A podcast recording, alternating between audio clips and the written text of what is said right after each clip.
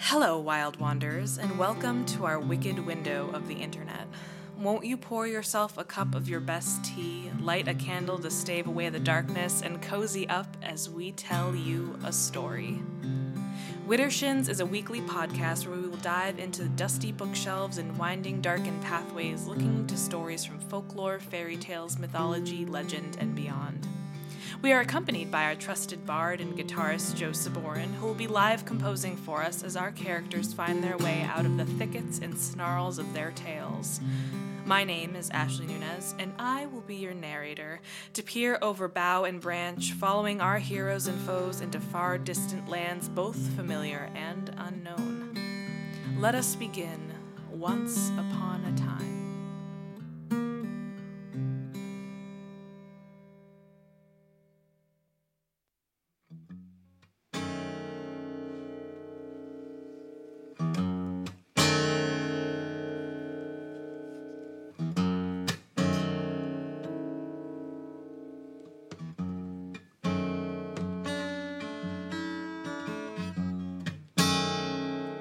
Premature Burial by Edgar Allan Poe.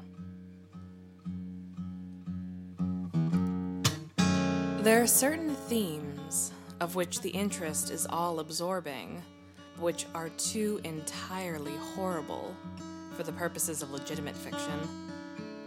These, the mere romanticist must eschew if he did not wish to offend or to disgust. They are with propriety handled only when the severity and majesty of truth sanctify and sustain them. We thrill, for example, with the most intense of pleasurable pain over the accounts of the passage of the Beresina, or of the earthquake at Lisbon, of the plague at London, the massacre at St. Bartholomew, or of the stifling of the 123 prisoners in the black hole at Calcutta.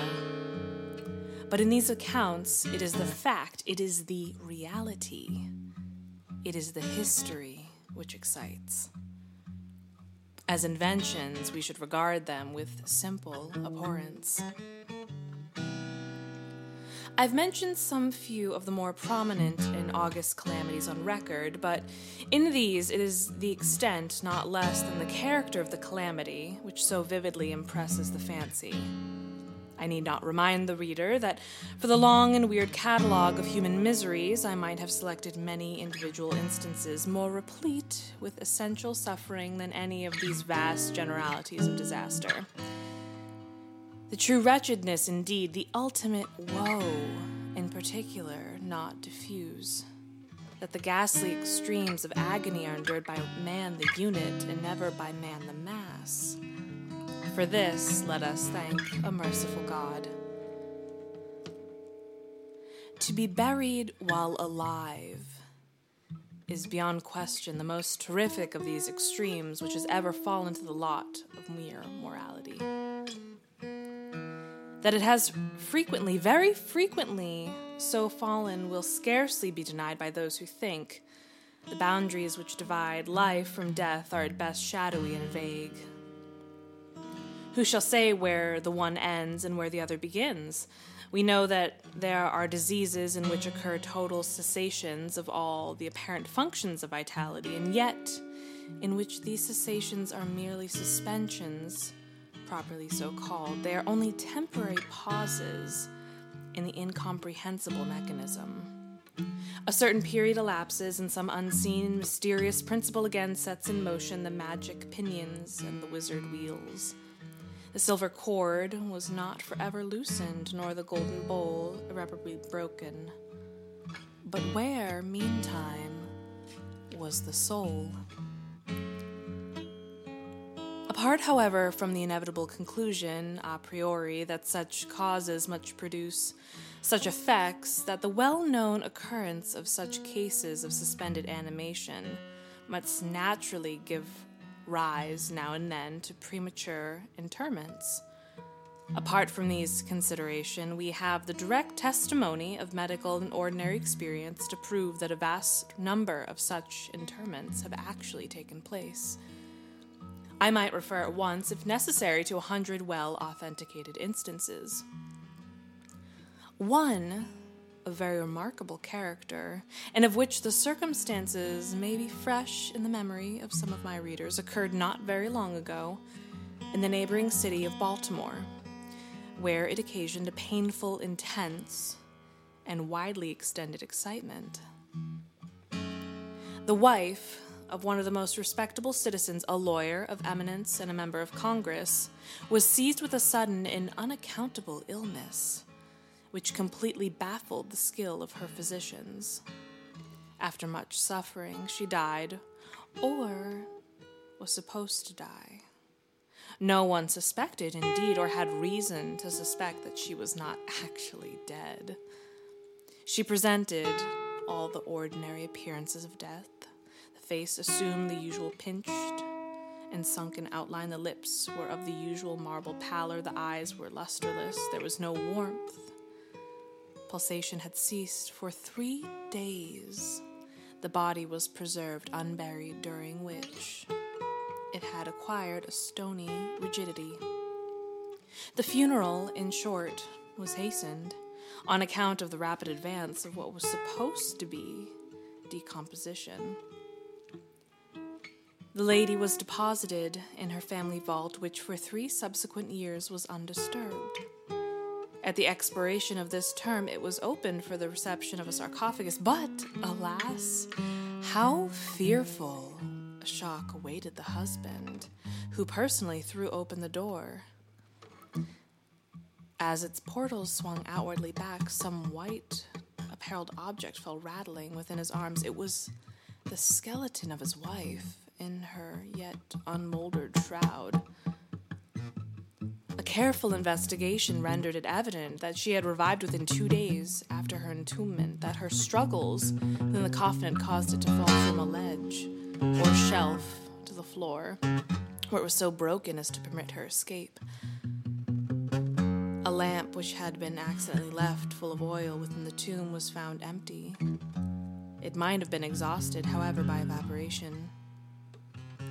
On the uttermost of the steps which led down into the dread chamber was a large fragment of the coffin with which it seemed that she had endeavored to arrest attention by striking the iron door.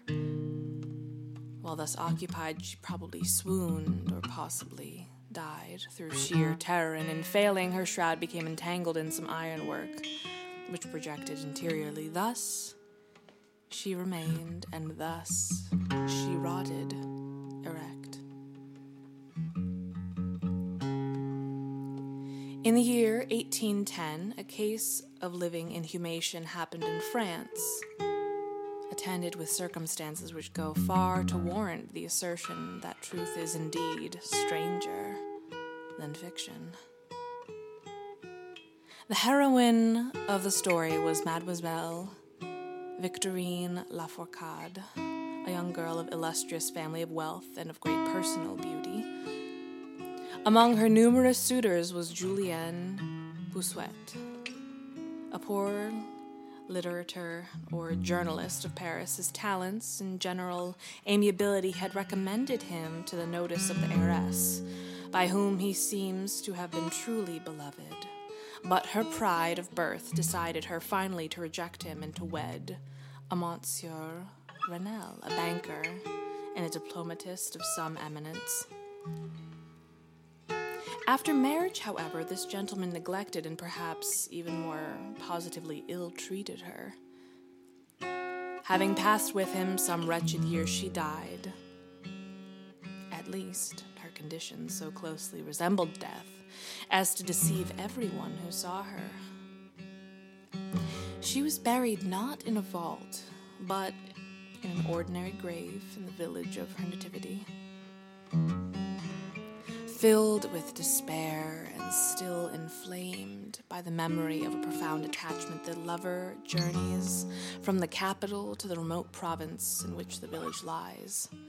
The romantic purpose of disinterring the corpse and possessing himself of its luxuriant tresses.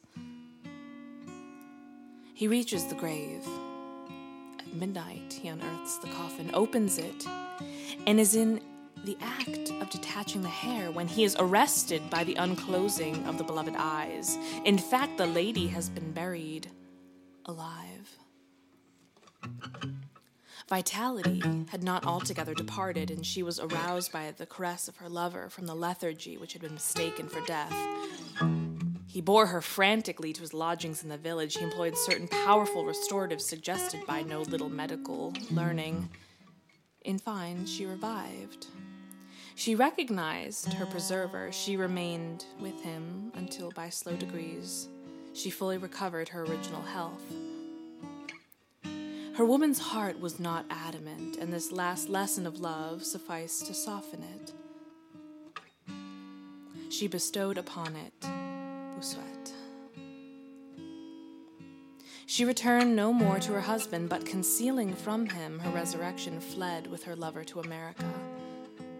Twenty years afterward, the two returned to France in the persuasion that time had so greatly altered the lady's appearance that her friends would be unable to recognize her.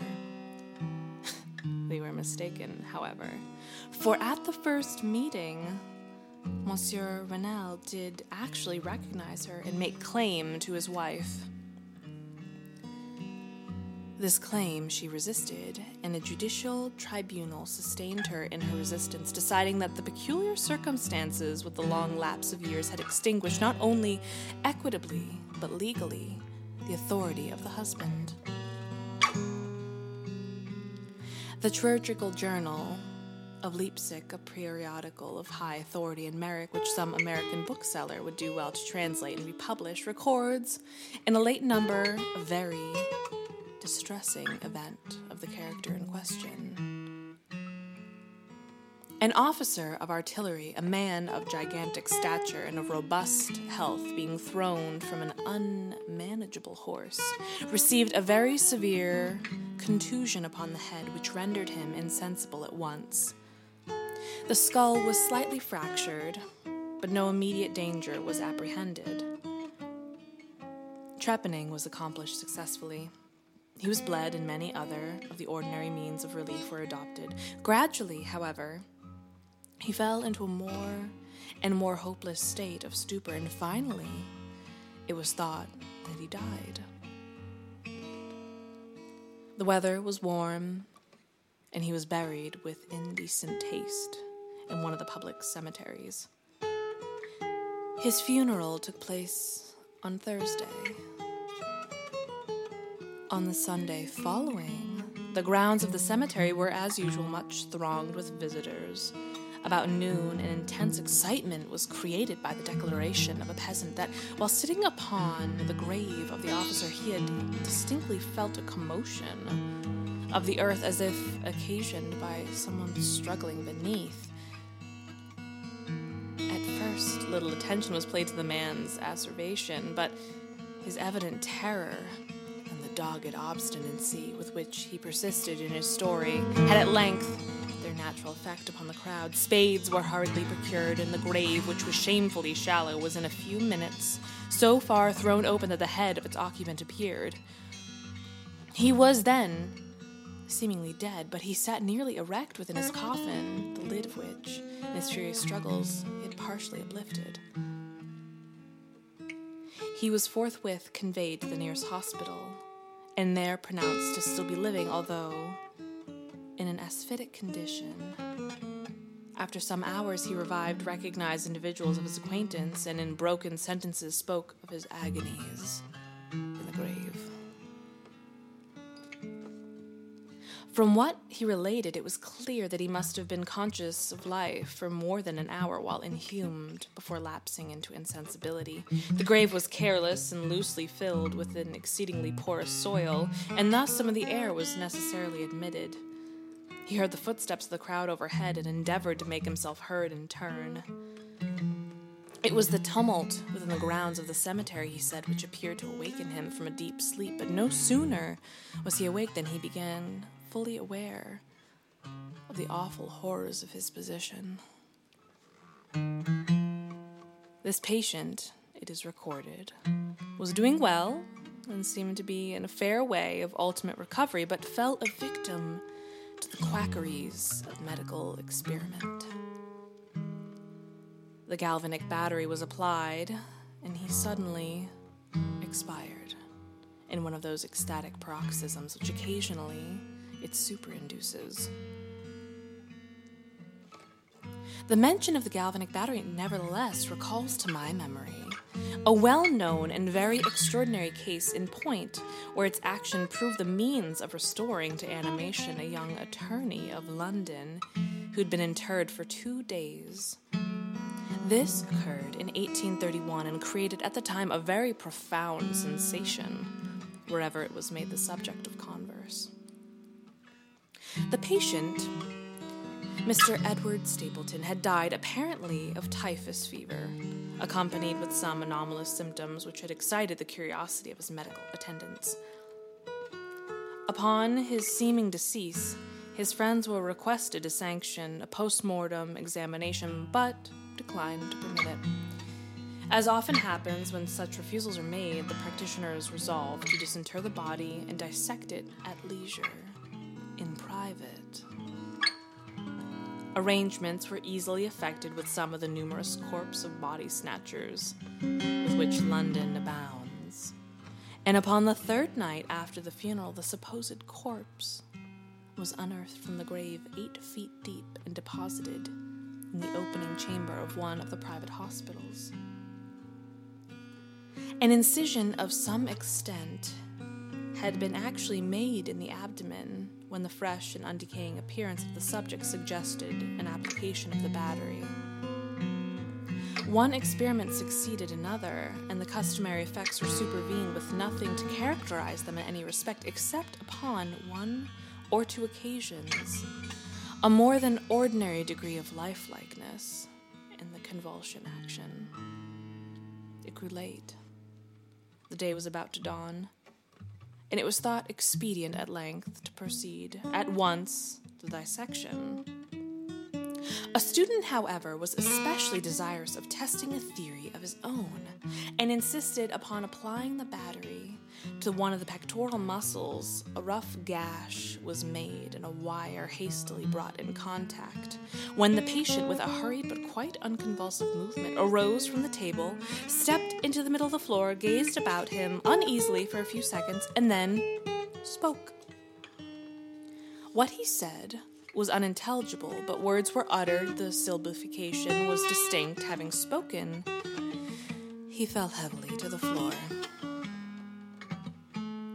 For some moments, all were paralyzed with awe, but the urgency of the case soon restored them to the presence of mind. It was seen that Mr. Stapleton was alive, although in a swoon. Upon exhibition of ether, he revived and was rapidly restored to health and to the society of his friends, from whom, however, all knowledge of his resuscitation was withheld until a relapse was no longer to be apprehended.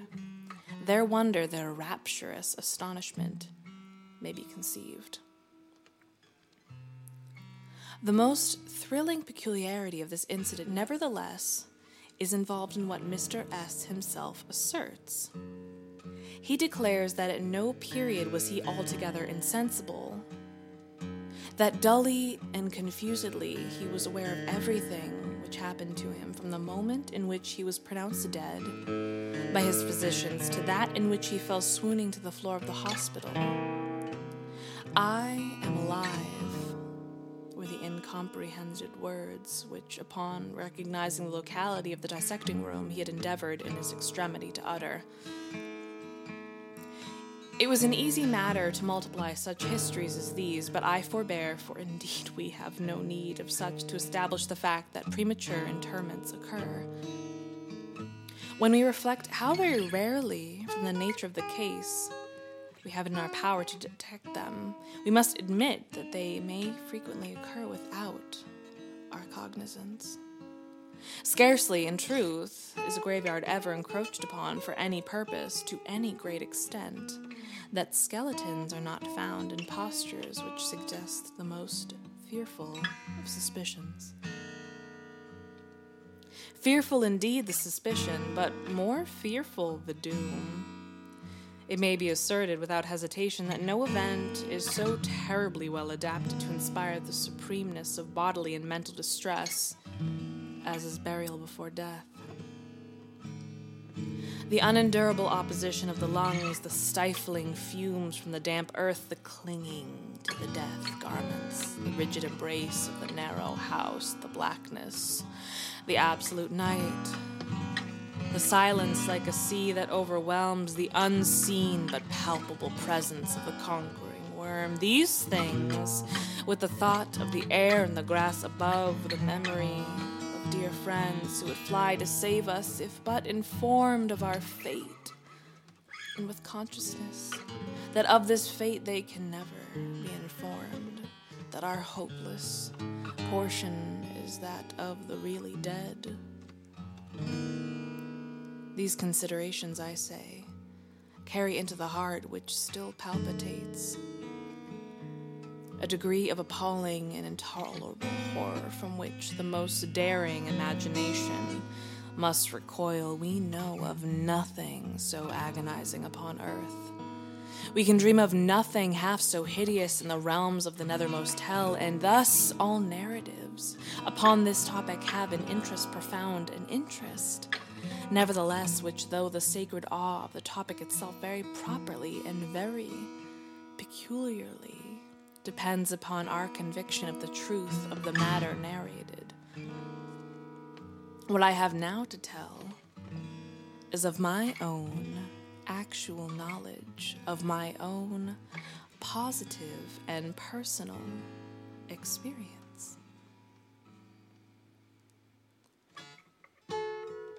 For several years, I had been subject to the attacks of the singular disorder which physicians have agreed to term catalepsy. In default of a more definitive title, although both the immediate and the predisposing causes and even the actual diagnosis of this disease are still mysterious, it is obvious and apparent character is sufficiently well understood. Its variations seem to be chiefly of degree. Sometimes the patient lies for a day only, or even for a shorter period, in a species of exaggerated lethargy. He is senseless and externally motionless, but the pulsation of the heart is still faintly perceptible. Some traces of warmth remain, a slight color lingers within the center of the cheek, and upon application of a mirror to the lips, we can detect a torpid, unequal, and vacillating action of the lungs. Then again, the duration of the trance is for weeks, even for months, while the closest scrutiny and the most rigorous medical tests fail to establish any material distinction between the state of the sufferer and what we conceive of absolute death. Very usually, he is saved from premature interment solely by the knowledge of his friends that he has been previously subject to catalepsy but the subsequent suspicion excited, and above all, by the non appearance of decay. The advances of the malady are luckily gradual. The first manifestations, although marked, are unequivocal. The fit grows successively more and more distinctive and endure each for a longer term than the preceding. In this lies the principal security from inhumation the unfortunate whose first attack should be of the extreme character which is occasionally seen would almost inevitably be consigned alive to the tomb. My own case differed in no important particular from those mentioned in my medical books. Sometimes, without any apparent cause, I sank, little by little, into a condition of hemisyncope or half swoon, and in this condition, without pain, without ability to stir, or strictly speaking, to think, with a dull, lethargic consciousness of life and of the presence of those who surrounded my bed, I remained until the crisis of the disease restored me, suddenly, to perfect sensation. At other times, I was quickly and impetuously smitten. I grew sick and numb and chilly and dizzy, and so fell prostrate at once. Then, for weeks, all was void and black and silent, and nothing became the universe. Total annihilation could be no more. From these attacks, I awoke, however, with a gradation slow to proportion to the suddenness of the seizure, just as the day dawns to the friendliness and houseless beggar who roams the streets throughout the long, desolate winter night, just so tardily, just so wearily, just so cheerily came back to the light of the soul to me. Apart from the tendency to trance, however, my general health appeared to be good, nor could I perceive that it was at all affected by the one prevalent malady, unless, indeed, an idiosyncrasy in my ordinary sleep may be looked upon as superinduced. Upon awaking from slumber, I could never gain at once through possession of my senses, and always remained for many minutes in much bewilderment and perplexity the mental faculties in general, but the memory in especial being in a condition of absolute abeyance. In all that I endured, there was no physical suffering, but of moral distress and infinitude. My fancy grew charnel. I talked of worms, of tombs, and epitaphs. I was lost in reveries of death, and the idea of premature burial held continual possession of my brain. The ghastly danger to which I was subjected haunted me day and night. In the former, the torture of meditation and excessive, in the latter, supreme. When the grim darkness overspread the earth, then with every horror of thought I shook, shook as the quivering plumes upon the hearse when nature could endure wakefulness no longer. It was with a struggle that I consented to sleep, for I shuddered to reflect that upon waking I might find myself the tenant of a grave. And when finally I sank into slumber, it was only to rush at once into a world of phantasms above which, with vast, sable, overshadowing wing, hovered predominant the one sepulchral idea. From the innumerable images of gloom which thus pressed me in dreams, I selected for record but a solitary vision Methought I was immersed in a cataleptic trance of more than usual duration and profundity. Suddenly there came an icy hand upon my forehead, and an impatient, gibbering voice whispered the word, Arise! within my ear. I sat erect. The darkness was total. I could not see the figure of him who had aroused me. I could call to mind neither the period in which I had fallen into the trance nor the locality in which I then lay. While I remained motionless and busied in endeavors to collect my thought, the cold hand gripped me fiercely by the waist, shaking it petulantly, all while the gibbering voice again said, Arise! Did I not bid thee to arise? And who, I demanded, art thou?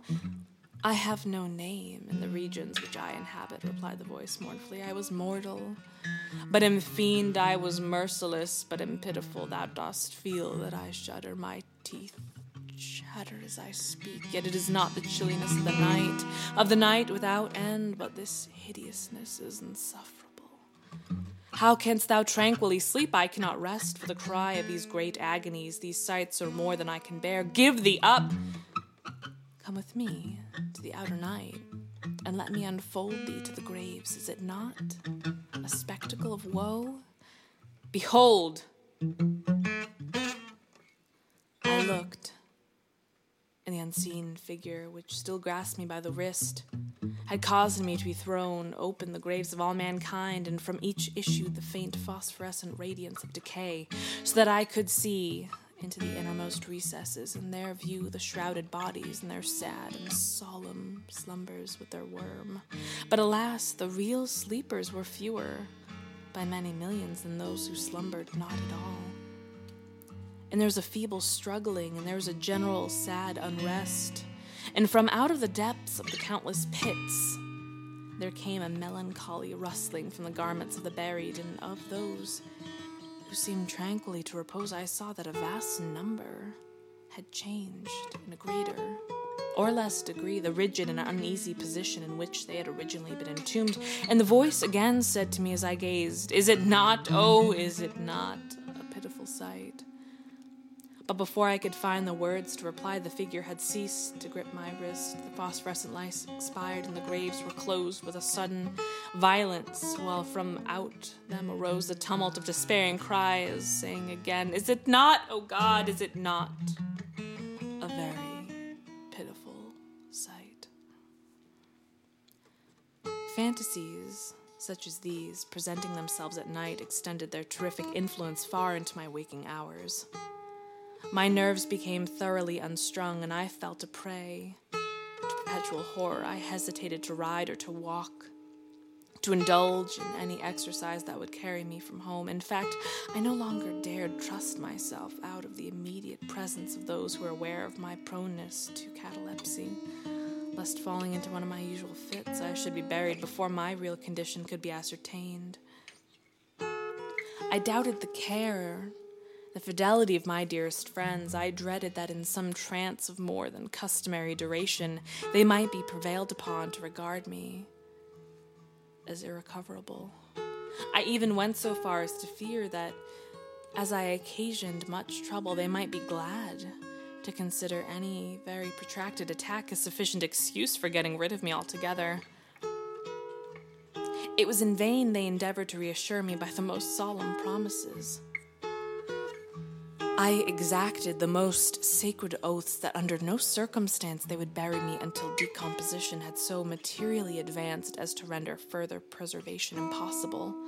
And even then, my moral terrors would listen to me, no reason, would accept no consolation.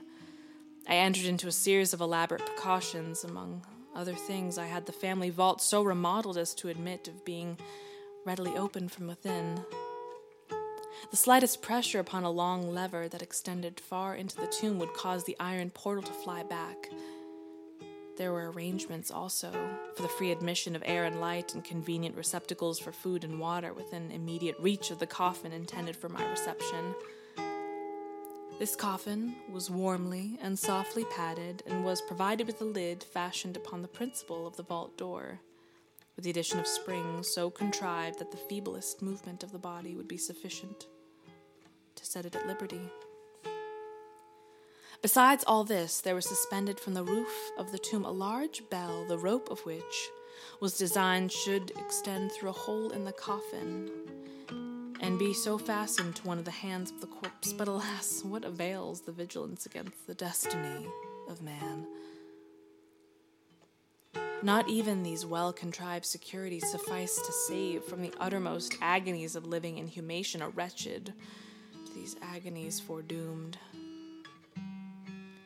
There arrived an epoch, as often before there had arrived, where I found myself emerging from total unconsciousness into the first feeble and indefinite sense of existence. Slowly, with a tortoise gradation, approached the faint gray dawn of the psychal day. A torpid uneasiness and apathetic endurance of dull pain, no care, no hope, no effort. Then, after a long interval, a ringing in the ears. Then, after a lapse still longer, a prickling or tingling sensation of the extremities. Then, a seemingly external period of pleasurable quiescence during which the awakening feelings are struggling into thought, then a brief resinking into nonentity, then a sudden recovery. At length, the slight quivering of an eyelid, and immediately thereupon, an electric shock of terror deadly and indefinite, which sends the blood in torrents up to the temples of the heart. The first positive effort to think.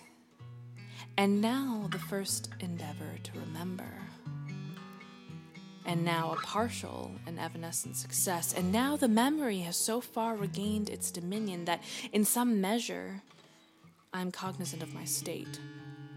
I feel that I'm not awakening from ordinary sleep. I recollect that I have been subject to catalepsy, and now, at last, as if by the rush of an ocean, my shuddering spirit is overwhelmed by the one grim danger, by the one spectral and ever prevalent idea.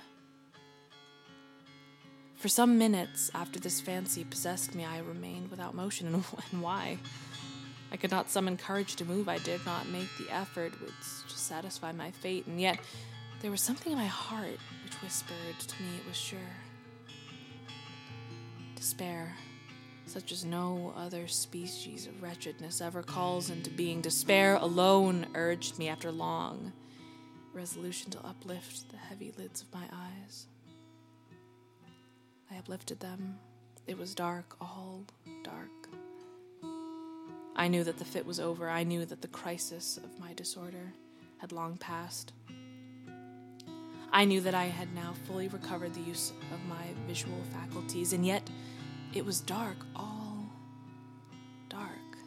The intense and utter raylessness of the night that endureth forevermore. I endeavored to shriek, and my lips and my parched tongue moved convulsively together with the attempt, but no voice issued from the cavernous lungs, which, oppressed as if by the weight of some incumbent mountain, gasped and palpitated with the heart. At every elaborate and struggling inspiration, movement of the jaws in this effort to cry aloud showed me that they were bound up, as is usual with the dead. I felt, too, that I lay upon some hard substance, and by something similar, my sides were also closely compressed. So far, I had not ventured to stir any of my limbs, but I now violently threw up my arms, which had been laying at length with the wrist crossed. They struck a solid wooden substance which extended above my person at an elevation of not more than six inches from my face. I could no longer doubt that I reposed within a coffin at last. And now, amid all my infinite miseries, came sweetly the cherub hope. For I thought of my precautions. I writhed and made spasmodic exertions to force open the lid. It would not move. I felt my wrist for the bell rope. It was not to be found. And now the comforter fled forever and a still sterner despair reigned triumphant, for I could not help perceiving the absence of the paddings which I had so carefully prepared, and then, too, there came suddenly to my nostrils the strong, peculiar odor of moist earth. The conclusion was irresistible. I was not. Within the vault, I had fallen into a trance while absent from home, while among strangers, when or how I could not remember, and it was they who had buried me as a dog nailed up in some common coffin, thrust deep, deep, and forever into some ordinary and nameless grave. As this awful conviction forced itself thus into my innermost chambers of my soul, I once again struggled to cry aloud, and in this second endeavor I succeeded. A long, wild, continuous shriek or yell of agony resounded through the realms of the subterranean. Hello! Hello! Hello there! Reply. What the devil's the matter now? said a second. Get out of that, said a third. What do you mean by yowling in that air kind of style, like a catty mount? said a fourth, and hereupon I was seized and shaken without ceremony for several minutes by a junto of very roughly looking individuals. They did not arouse me from my slumber, for I was wide awake when I screamed, but they restored me to the full possession of my memory. This adventure occurred near Richmond in Virginia. Accompanied by a friend, I had proceeded upon gunning adventure some miles down the banks of the T- James River. Night approached, and we were overtaken by a storm. The cavern, a small sloop lying at anchor in stream and laden with garden mold, afforded us the only available shelter. We made the best of it, passed the night on board. I slept in one of the only two berths in the vessel, and the berths of a sloop of 60 or 20 tons need scarcely be described. That which I occupied had no bedding of any kinds. Its extreme width was 18 inches. The distance of its bottom from the deck overhead was precisely the same. I found it matter of exceedingly difficulty to squeeze myself in. Nevertheless, I slept soundly, and the whole of my vision, for it was no dream and no nightmare, arose naturally from the circumstances of my position, from my ordinary bias of thought, and from the difficulty to which I had alluded of collecting my senses, and especially of regaining my memory. For a long time after awaking from slumber, the men who shook me were the crew of the sloop and some of the laborers engaged to unload it. From the load itself came the earthly smell The bandage about the jaws was a silk handkerchief in which I had bound my head in default of my customary nightcap. The tortures endured, however, were indubitably quite equal for the time to those of actual sepulture. They were fearfully, they were inconceivably hideous. But out of the evil proceeded good, for their very excess wrought in my spirit an inevitable revulsion. My soul acquired tone, acquired temper. I went abroad. Took vigorous exercise. I breathed the free air of heaven. I thought upon other subjects than death. I discarded my medical books. Buchan I burned. I read no night thoughts, no fustian about churchyards, no bugaboo tales such as this. In short, I became a new man and lived a man's life. From that memorable night, I dismissed forever my charnel apprehensions, and with them vanished the cataleptic disorder of which perhaps they had been less the consequence than the cause. There are moments when, even to the somber eye of reason, the world of ours, sad humanity may assume the semblance of a hell. But the imagination of man is no Carathis to explore with impunity every cavern. Alas, the grim legion of sepulchral terrors cannot be regarded as altogether fanciful, but like the demons in whose company Afrasiab made his voyage down to Oxus, they must sleep, or they will devour us. They must be suffered to slumber, or we will perish.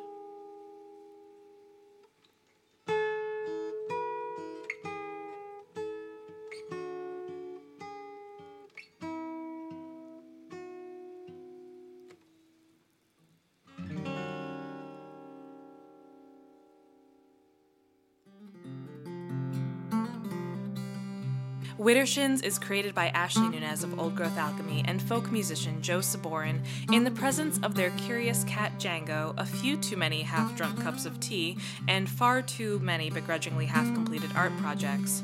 If you'd like to follow along Joe and his musical machinations, you can find him at Joe Saborin Music on Facebook and Instagram or joesaborin.com. For more glimpses into the wild woods of story, botanical libations, and sensual ephemera, you can find me, Ashley, at Old Growth Alchemy on Facebook and Instagram or at oldgrowthalchemy.com. Or you can become patrons to us both on Patreon. Until next time, friends new and old, we'll be sure to keep the kettle on with a seat open for you by the fire.